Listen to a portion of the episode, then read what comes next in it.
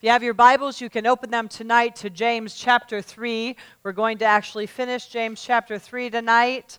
Uh, next week, we're going to begin in chapter 4. Next week, we're going to talk about the wars and, and, and, the fights that are within us. How many of you can understand wars and fights within you? You have a little contention going on. You might be miserable one day, really in a good mood the next. You're up and down and all over the place, and you can't figure out what in the world is going on. You're a sweet person to one, one person one minute, and you can snap the next, and you wonder, what in the world is happening to me? We're going to talk about that next week. It's going to be a great uh, a great little teaching, but we've got to get through chapter 3. For those of you that are new and with us for the first time tonight, we are studying the book of James.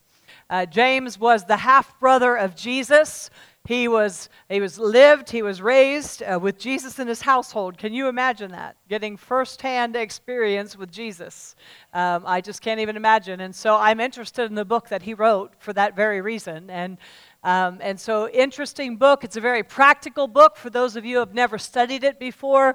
One of my pet peeves as a preacher is I want to make sure that what I'm teaching we can immediately apply to our life and it's transforming us. Who knows that as Christians, we should be transformed? The Word of God that we're sitting under week after week after week, I, I, really have a problem with just going to church on Sunday morning or Saturday night or whenever it is you go to church and just hearing a message and leaving there and checking that off your duty and your to do list saying, I did it, and, and that's fulfilled for the week the Word of God should change our lives. We should be applying that. We should look a whole lot different this week than we did a month ago. Or uh, I should be a different person this year than I was last year because I have that much word being, much more word being sown into my life. And so when we sit under a Bible teaching, that word should be alive in us because God says His word is living, it's powerful, it's active, it doesn't return void. And so when I deposit word in you from the pulpit,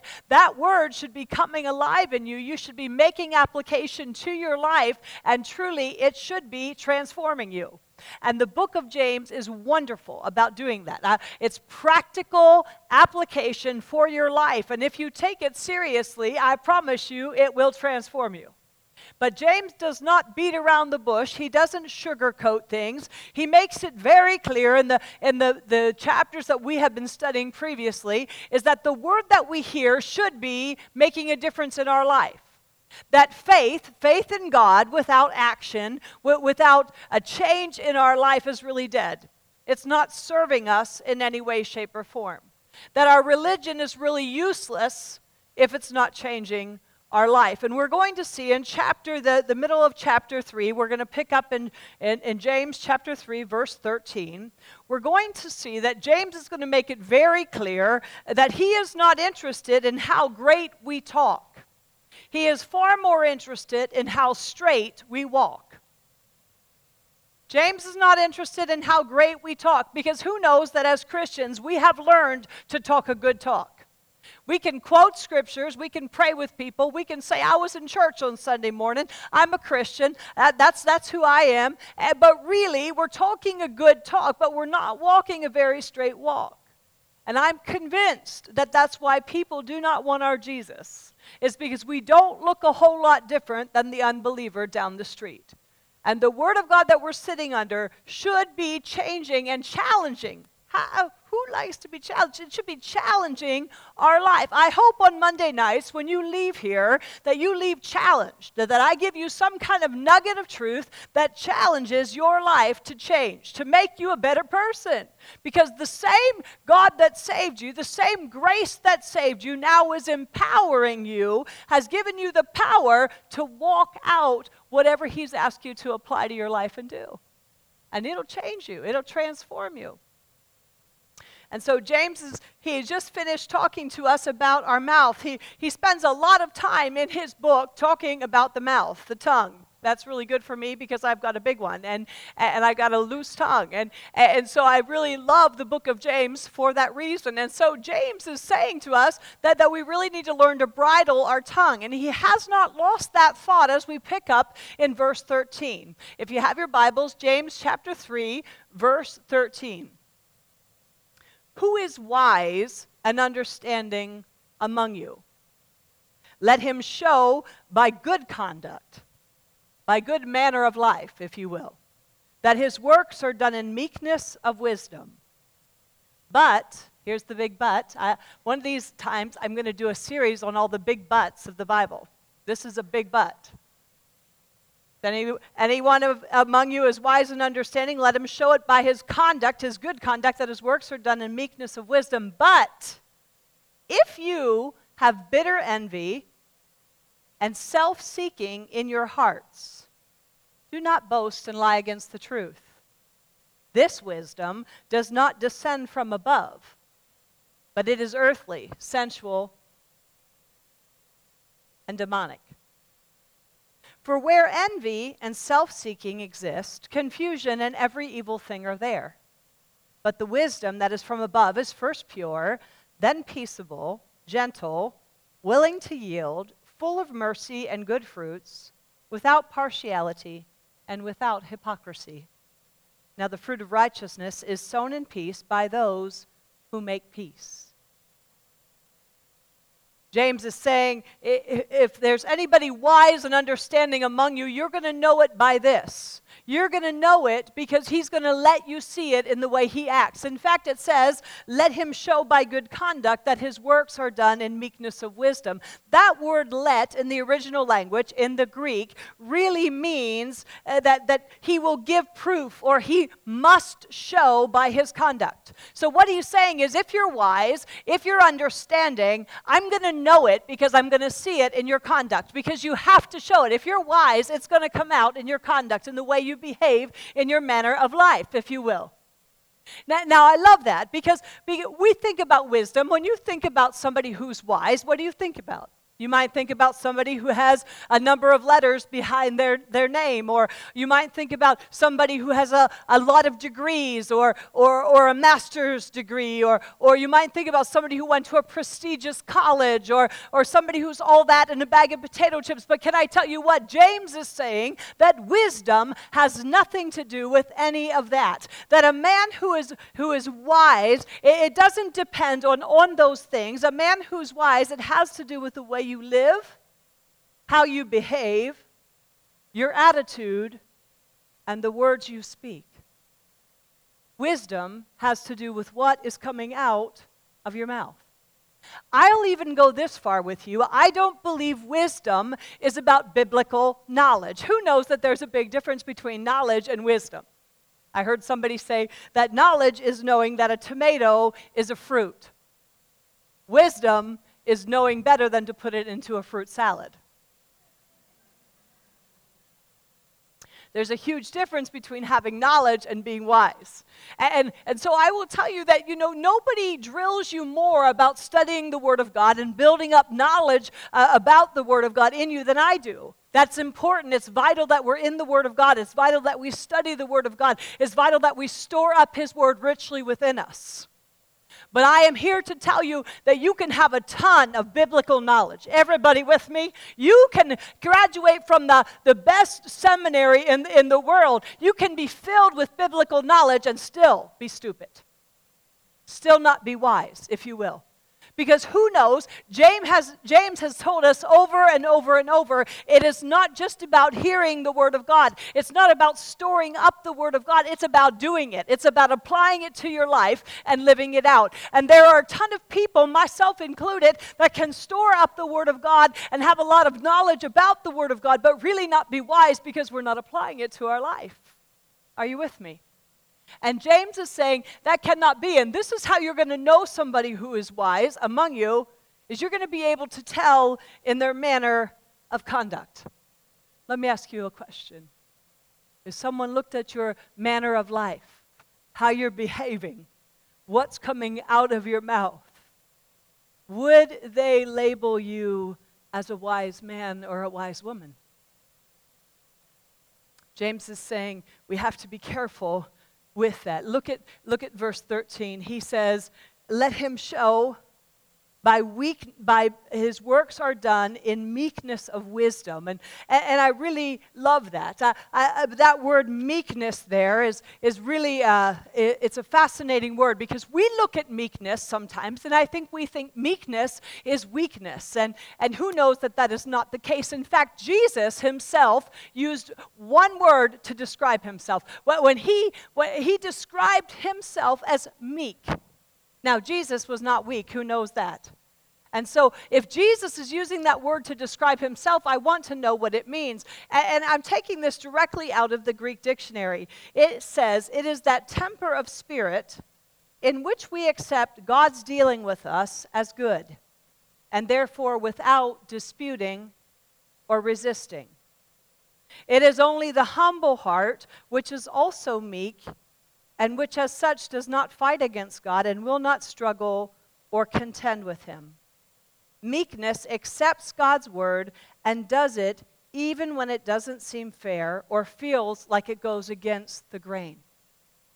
Meekness says, God, your way is right. I'm not going to argue with it. If your word is true, and I believe it is, I'm going to do what your word says, and I'm going to be I'm going to humble myself under it, and I'm going to believe that that is good no matter what my circumstances say that might be contrary to it. And I'm going to do what your word says regardless because I believe it's the right way. Meekness says that. And so James says if any man is wise, he's going to show that his conduct, his manner of life, his works are done in meekness of wisdom. That he understands that God's word is right and he's going to do it. And that's going to show in his life. You know, it's so, Timothy, I think Paul said to Timothy that, that you have known Scripture from your youth, and you know that that Scripture is able to make you wise. Just knowing Scripture doesn't make us wise. Applying it to our life does. Jesus himself, when he was talking about a wise man, you know the story. A wise man built his house upon the rock. And he talks about a wise man and how he's applying God's word to, to his life and he's building on the foundation of God's word. And that's what makes a man wise. And that's what makes you and I wise. Can I just tell you my pet peeve? We counsel with a lot of people. My week is usually filled with, with, counseling appointments, and, and I have to limit those, and it's really hard. Last night I came home. We came home at what time? I, I might have gotten home at 1.30 in the morning from, from just appointments all day long and small group meetings, and, and it was hard. I heard some hard stories. I was overwhelmed with people's pain. I heard one bad story after another. I sat with people who were in pain. I sat with a family that's in extreme pain. I didn't get home till late. I crawled in bed and I was overwhelmed and said to the Lord, I, just, they, I would just felt so deeply for the people who were suffering. But can I just tell you this? Almost in every situation, situation, I could take those people back to the Word of God and say, God said this. You didn't do it. No wonder your life is in pain. You say, Well, Ria, that's harsh. You, you do the same thing. You're exactly right, I do. But I'm starting to see as I study that God's Word, I'm telling you this, that God's word is protection for us. That when He tells us to do something, it is not because He's withholding from us. When He tells us to do something or He advises a behavior, it is for our good all the time. And we could avoid so much pain.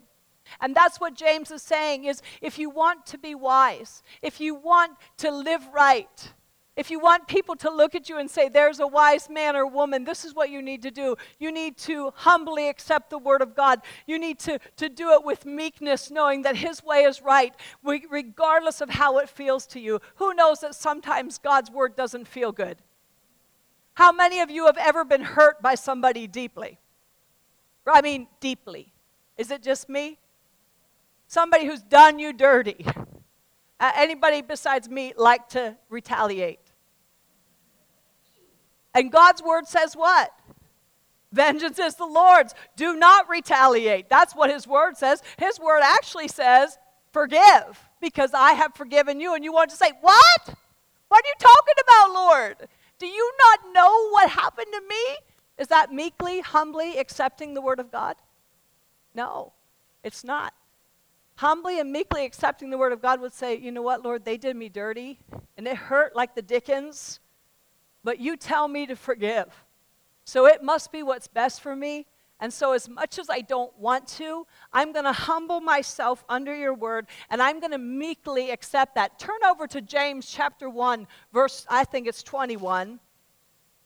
We've already studied this, but I want to return to it just for a moment tonight. He says, Therefore, lay aside all filthiness and the overflow of wickedness, and receive with meekness, that's that word, the implanted word which is able to save your souls. What he's saying there is, get rid of the garbage in your life that doesn't line up with this word and instead receive, and that word receive, we talked about it, it means to welcome it as a guest. Like somebody, like, uh, like you would welcome a guest in your home. You'd open wide the door and say, Come on in and sit down. Let me get you a cup of coffee. He says, That's how I want you to receive the Word of God openly. Welcome it into your life and receive it with meekness, knowing that His word is always right and He always has the best in, in, in, mind for you. And that it will work in your life. And I want you to accept it as a visitor. And so He uses that same word, accept it with meekness. Because it has the power to save your soul. That word save is salvation. It means deliverance. It means rescue. It means wholeness. Everybody, tell me what soul means there. Somebody. You hear me preach it all the time. What is it? Your mind, your will, your emotions. Ladies, this word has the power to deliver your emotions. This word has the power to make whole your emotions that get so out of control. Maybe yours don't. But this word, when we receive it and welcome it as a guest, has the power to transform our life. Do you believe that? And so James is saying, This is how you get wise. Let me give you some advice. You humbly accept this word into your life. You receive it and welcome it as a guest. You apply it to your life and you begin to live it out. You don't resist it. Oh, how many of you have seen the new Star Wars movie? Yeah, me, I don't like it either. But but Davey loves it. He loves it. I'm trying to be, you know, wife with the mostest, and he wants to go see Star Wars. So I'm like, oh, baby, let's go see Star Wars. I'll buy you the tickets, and we'll go see. I so I surprised him with tickets for Star Wars, and I'm like, oh Lord, you got to help me get through this movie. And, and, and he loves it. And so I'm trying to be up. And, and, and I really ended up getting into this movie. It was pretty fascinating. And, and for those of you that don't know Star Wars, like me, uh, what do you call them? Star Wars people? Trekkie, uh, he's a Trekkie too. That was the other thing he is not one of those either. But so storm, stormtroopers, yeah. she doesn't know it either. So we go to the movies, and um, you know, Dave's catching me up on all the Star Wars because there's been a lot of them, and, and we're trying.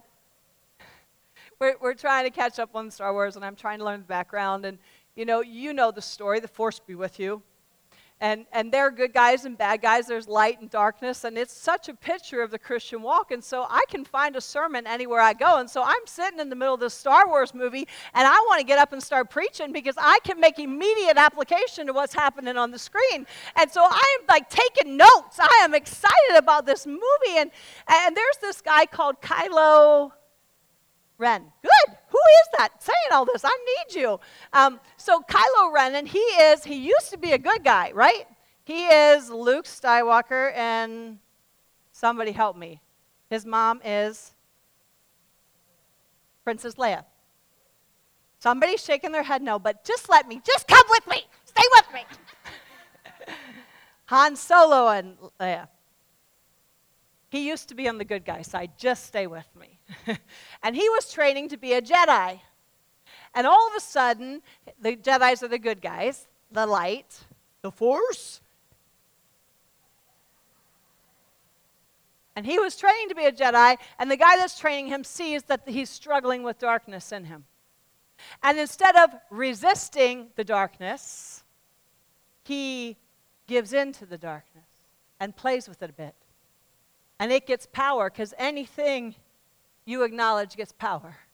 And so you can see throughout this movie that, that this guy, Kylo Ren, you can see the, the, the conflict in him. You can see the darkness and the light just pulling at him. You can see that he's in conflict, and you can see when it happens in his face that, that he is resisting the light within him, but he's in this battle. There's a pull between darkness and light, and, and it's just such a picture of our life. And you see, the Bible says, and in fact, James will say it next week, well, he tells us to resist the devil and he will flee, that we need to resist darkness, that we need to be intentional about resisting it not empowering it. And we see that in this movie in Star Wars where he's resisting.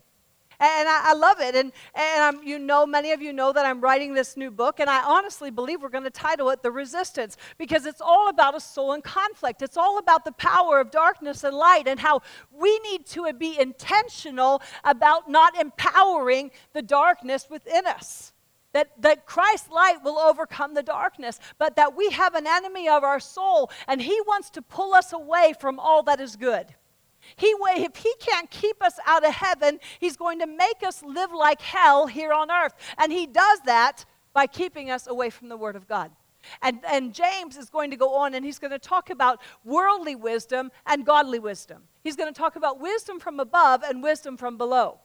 And so let's look at that, that passage because as we do that, I want you to be thinking about Star Wars and think about uh, uh, Kylo and how he was in this battle between darkness and light. You and I face that same battle every single day of the week. Not that darkness is in us, but that darkness is whispering, Come my way. Come on. Don't resist me. Come with me. Come on. Let me just pull you away from all that is good. And we, instead of resisting it and he will flee, we give into it and empower it. In fact, at one point, Kylo, uh, in the previous movie, uh, killed his father. He was so stuck in his past. His past had such power over him that he thought if he could just get rid of, if he could just murder his father, that that, that would be the end of that chapter in his life. But what happened is when he murdered his father, the darkness got stronger within him. And you see, that's what bitter envy. James is going to talk about bitter envy and jealousy and all of that darkness in us. We think if we just tit for tat, if we just get back, if we just treat somebody the way they deserve to be treated, if we just get revenge, if we just fight back in the same manner, that that, that will be lifted off of us. Kylo learned that all that did was empower the darkness within him. Rather, evil is overcome by good. And that's what James is going to show us here. Picking up in verse um, 15. No, 14. I'm sorry, I need my glasses here. He says, But if you have bitter envy and self seeking in your hearts, do not boast and lie against the truth. That is so interesting to me, that word bitter envy there. it, is the, the word bitter, and you know what bitterness, the Bible talks about bitter and how uh, don't don't let a root of bitterness grow up within you because it will grow up and defile many. It will multiply. This isn't just envy, this is bitter envy. And, and, and, it really means, the, the word in the original language, it seeks the best for oneself regardless of what might be good for another person. It is uh, jealousy, it's rivalry. Can I just tell you, you do not have a rival. You are created in the image of God. You are fearfully and wonderfully made. The hairs on your head are numbered by God.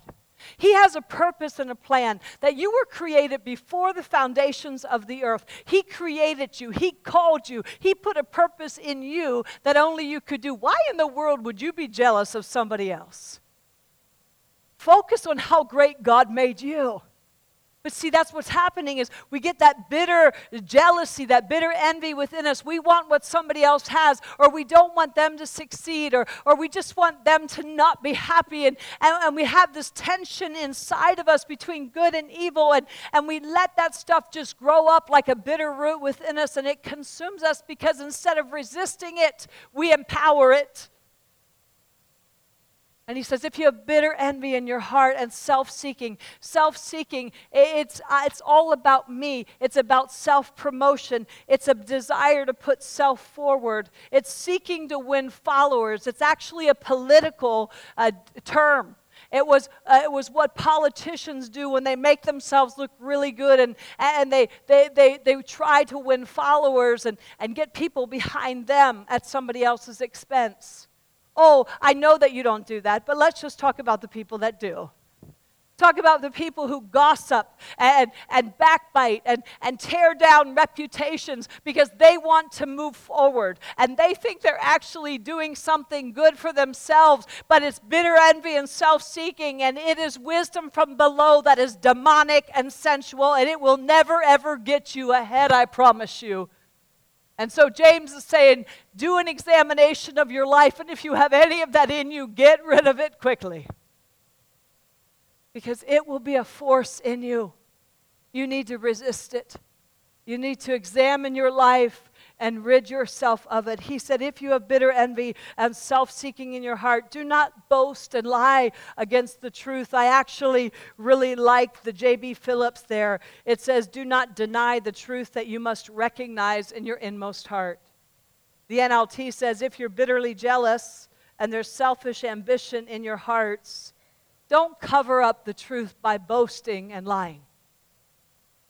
One of the things that I do on a daily basis is I sit before the Lord and I say, Examine me and see if there's any wicked way in me.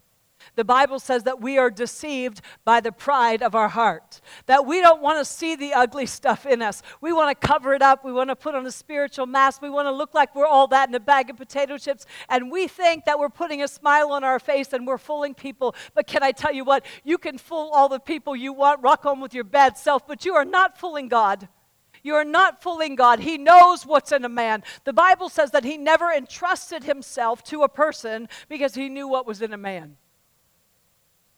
And so James is saying, Can I tell you that when you entertain that stuff in your life, it will bring you down quickly because it is sensual, it's earthly, it's worldly wisdom.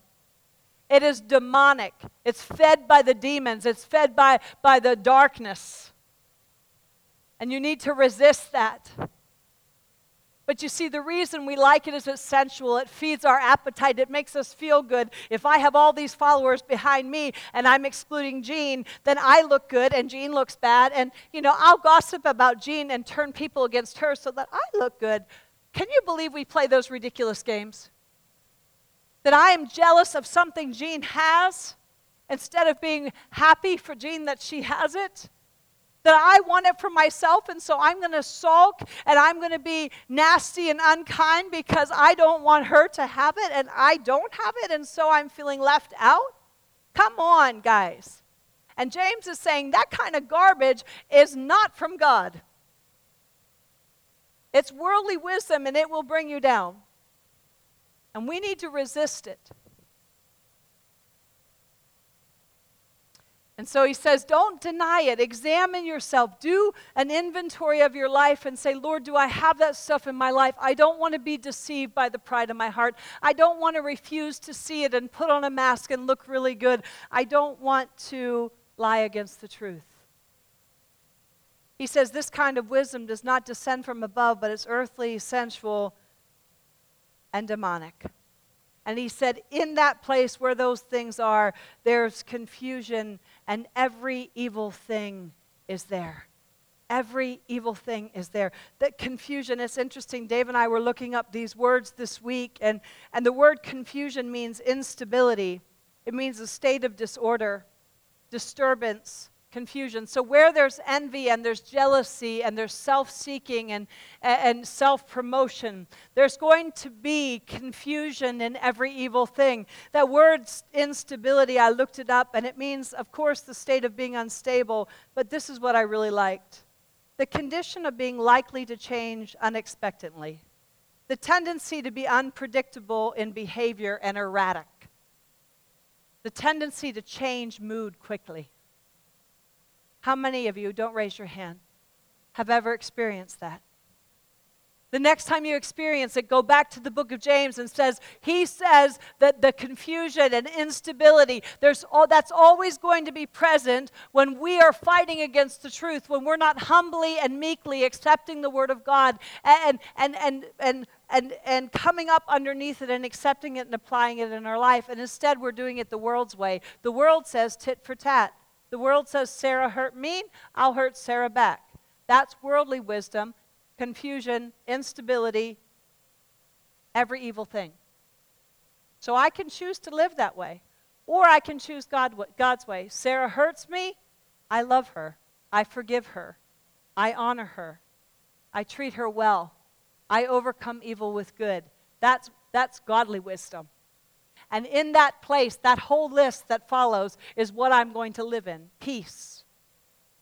So if you're here tonight and you are living in the state of confusion or living in the state of misery or living in the state of just unhappiness and, and it just feels like your, your moods are unstable and all over the place, do an examination and say, Am I humbly accepting the Word of God?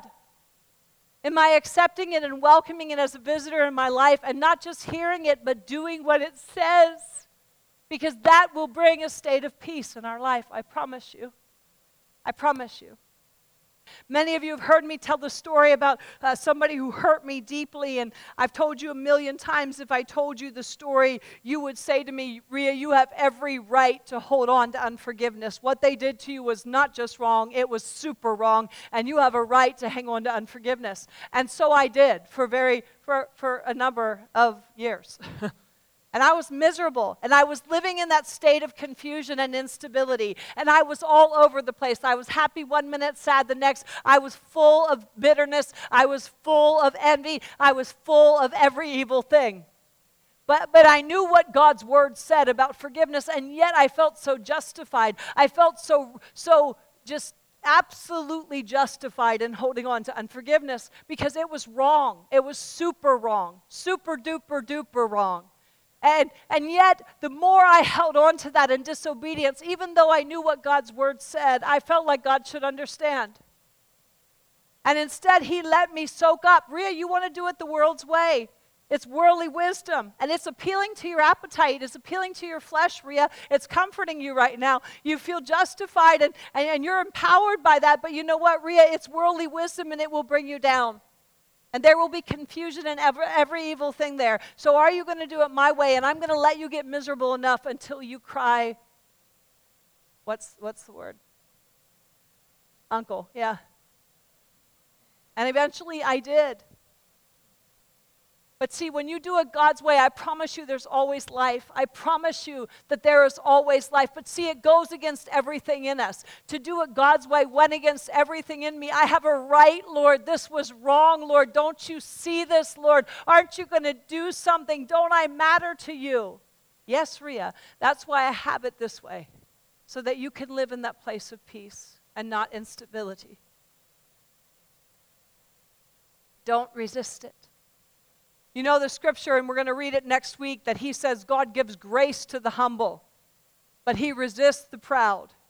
I used to think that that was arrogance and pride, and, and I would quote it that way. But if you look at it in the context, what he's saying is, I will give grace to those who humble my, themselves under my word, who admit that their way is not the right way, who come into agreement that my way is right, and they humble themselves up underneath it. And then the grace, God's empowering presence to walk it out, will be there. But I'll resist the proud. Those who set themselves up against my word in disobedience, I will resist. I'll pull back the power. And so I was miserable. I was loving Jesus, but I was miserable and I felt powerless in my life. And it's because I chose to do it my way. And he was like, Ria, as soon as you humble yourself under my word and agree to do it my way, I will give you the grace to persevere in this situation. I'll give you the grace to forgive that person and not just forgive them, but love them well. I promise you he did. But we've got to choose to resist the devil and not resist the Holy Spirit's work within us. Let's go back to James chapter 3. I'm finishing, I promise. He says, um, But the wisdom that is from above is first of all pure. Oh, I love it. That means pure from every fault it means, and I love this, incapable of producing anything evil. He said it's pure, it's peaceable, it's going to bring you peace, Ria. It's gentle. You're going to be gentle with those around you. That word gentle describes the kind of person who, though wronged, and possessed the right not to bend, nevertheless foregoes his right. They're gentle. It's willing to yield. I have a right, but I'm going to yield. It's full of mercy. Oh, do you know that judgment without mercy will be shown to those who judge without mercy? Do you believe that? You see, we don't live like we believe that because if we believe that God's word was true, his word says that judgment without mercy will be shown to somebody who judges without mercy. So if Diane hurts me and I judge her without mercy, I can expect, see, the Bible's full of principles of reaping and sowing. Whatever I sow, I will reap. You put a marigold seed in the ground, what are you going to get? Marigold. And so when I sow judgment without mercy, what's going to reap back in my life?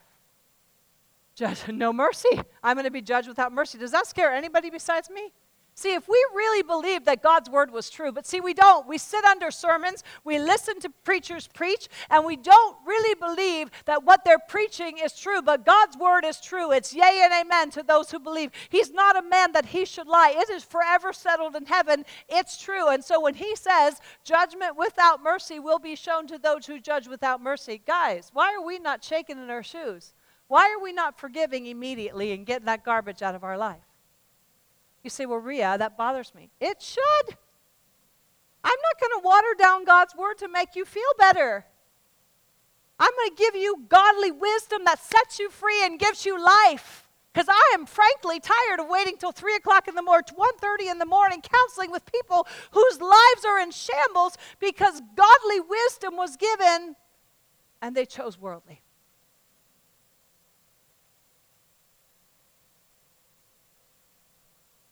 It's peaceable. It'll bring peace in your life. Trust me, I know this firsthand. It'll yield good fruit. It'll profit you with something good. It's without partiality and it is without hypocrisy. My favorite one. Anybody know what hypocrisy is there? It means without play acting. Oh, guys, come on.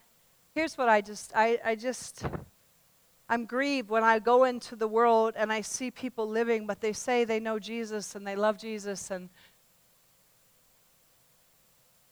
and we're playing games, we're putting on masks, we're pretending we're all that in a bag of potato chips, and yet we're not applying God's word to our life. It's not making a difference. And, and, why do we wear masks? Why do we pretend we're something we're not when we can be everything He promises us we can be?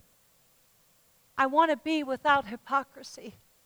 I don't want to play act. I want to be the real deal or nothing at all. I want people to look at my life and say, whatever she has, I want. Anybody besides me want that. But we can't play act. We can't pretend. We've got to be the real deal. And that means we have to humbly accept the word of God. We've got to, we've got to understand that God will always give grace, his empowering presence to those who humble themselves under his word in obedience to those who don't resist it because they're proud and they think they know better and their way works better than his.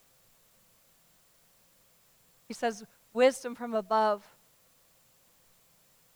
will never, ever be full of hypocrisy. I, I, um, I read a definition of wisdom that I really like that I want to share with you because when James is talking about wisdom, this is what he really means. Jack Graham says wisdom is seeing things from God's perspective and making decisions or how you live your life based on that understanding. Seeing things from God's perspective and making decisions based on that understanding. Now, that's godly wisdom, but worldly wisdom will be seeing things from the world's perspective and basing our life and making decisions on what the world says is wise. Who knows those things are in direct, they're, they're contrary to each other, are they not? And so this week, when you go out and you say, uh, I, I want to see things, Lord, from your perspective, and I want to make decisions on how to live my life based on your word, that's living in godly wisdom. Not doing it God's way. Wisdom is about making the right choices, and the right choices are based on this word right here. He says, Now the fruit of righteousness is shown in, sown in peace by those who make peace. The fruit of righteousness, of right living, doing things God way, God's ways, living in a way that's pleasing to God. The fruit, the offspring of that, is sown in peace by those who make peace. I want to read a scripture to you. I asked Don to put this on the screens for me. Um, it's Philippians 2 12 through 16. I've been meditating on this scripture this week because I've been thinking about James and how he tells us the difference between worldly wisdom and godly wisdom. I, I'm thinking about that James 1:21 where he says to humbly accept the word of God with meekness because it has the power to save your soul. It has the power to bring wholeness into your life. It has the power to deliver you from behaviors you hate. It has the power to do that. God's word has the power to do that. And so I've been asking the Lord about that. And, and I found the scripture in Philippians 2, verses 12 through 16. As we close, I just really want you to stay with me and just listen to this verse and just absorb it as I read it. Therefore, my dear ones, as you have always obeyed my suggestions, so now, not only with the enthusiasm you would show in my presence, but much more because I'm absent, work out, cultivate, carry out to the goal, and, further, and fully complete your own salvation. Now, who knows that you were saved? When you accepted Jesus Christ as your Lord and Savior, you were saved by grace not by works. Can I tell you, there is nothing you can do to earn your way into heaven? Absolutely nothing. You were saved by grace, it was a gift from God. You didn't earn it, you can't earn it, you can't be good enough to get it. You just accept the gift and you were saved. Now he tells you you're being saved. Work out that salvation. You've been saved, it's completed, you're going to heaven. Now work out that salvation with fear and trembling. How what does that mean? It means to work out your deliverance, to work out your wholeness that's been promised. That is not something that you're going to see just when you get to heaven. Today is the day of salvation. Salvation, eternal life begins the day you say yes to Jesus. That perpetual ongoing life starts that day. And so we are called to work that out here on earth with fear and trembling, and that's this verse. But that word fear and trembling means self distrust. Self distrust. Do you know that your emotions are deceitful above all things and desperately wicked? That's what the Bible says. It says the heart is deceitful above all things and desperately wicked. We can't trust it. We can't trust our emotions. You have to have some self distrust with serious caution, with tenderness of conscience, with watchfulness against temptation. You're going to be tempted, I promise you. The enemy, the, the, the, he wants you to not resist him. He wants you to give in to him. And so he's going to tempt you to pull you away from God. But no temptation has seized you but what is common to man. And every time you're tempted, God promises that he will give you a way of escape if you just ask for it. And so we need to be watchful against temptation. But here was my favorite part timidly shrinking from whatever might offend God and discredit the name of Christ. See, some of you didn't get that. What if we lived our life every single day timidly shrinking back from whatever might offend God? And he says, This is not in your own strength, for it is God who, all the while, effectively, it's the same grace that saved you, is now working within you, effectively at work within you, energizing and creating in you the power and the desire, both to will and to work for his good pleasure and satisfaction and delight. You say, Well, Ria, I don't know if I want to live like this. Then why don't you ask him to give you the desire? Notice he says he's going to give you the will and the desire to work for his good pleasure. And then he says, Do all things without grumbling and fault, finding and complaining against God and questioning and doubting among yourselves. How many of you have ever quoted that scripture? Do everything without grumbling and complaining. How many of you have done that? You know, you hear somebody, do everything without, tr- Tracy, do everything without grumbling and complaining. We have so taken that scripture out of context. Because what he's talking about is as we work out our salvation and we humbly accept the word of God within us, we need to do everything without grumbling and complaining against God and questioning and doubting his word in our life. How many of you are parents? Have you ever said to your, my, my Kendall is here tonight. I've said to her numerous times, Kendall, I need you to go do this. Do this now. And she'll walk away. She'll do it, but it'll be like, I can't believe you're asking me to do this. I don't have time to do this. I can't believe it. Nobody else's mom makes them do this kind of stuff. How does that make me feel as a parent? I don't want her grumbling and complaining against me, even if she's still doing what I've asked her to do. I want her to respond quickly to what I've asked her to do, knowing that I have her best interest at heart. And that's what God wants us to do with His Word. When He gives us a command to do something, He wants us to do it without grumbling and complaining. He wants us to humbly accept the Word of God so that instead of resisting Him, He'll now give us grace to do it when we humble ourselves underneath it. He says, Do this that you may show yourself to be blameless and guileless, innocent and uncontaminated, children of God, without blemish faultless, unrebukable in the midst of a crooked and wicked generation, among whom you are seen as bright lights in a dark world. Do you not want to be that? I want more than anything else. There, there are two things in my life that I really, really, really want. I want to be authentic. I don't want to be a play actor. I've seen enough of that. It really, I really don't like it. I want to be the real deal or nothing at all. I think if you ask the people closest to me, they would tell you that that's who I am. That it's not just something I put on up here, that I really am that person. Because I want to, to come out into a dark world and hold out the word of truth and let people see it in my life and be drawn to it. Do you not want that? Do you know that that's why we're in this world? To bring God glory? To be a light for Him in this world? What was the quote? Lisa, you quoted a great quote tonight from um, Reinhard Bonnke. It was that his biggest prayer was that heaven would be full and hell would be empty. That's what I want more than anything in this world. Do you know that every day people are dying and going to hell all around us? It's real. Just because we don't preach it anymore doesn't mean it's not real. And we have the truth. And instead, we're playing games, we're play acting, we're, we're, we're, we're becoming just like the world because we're falling for their worldly wisdom instead of yielding and, and, and meekly accepting God's wor- godly wisdom. And so we don't look any different.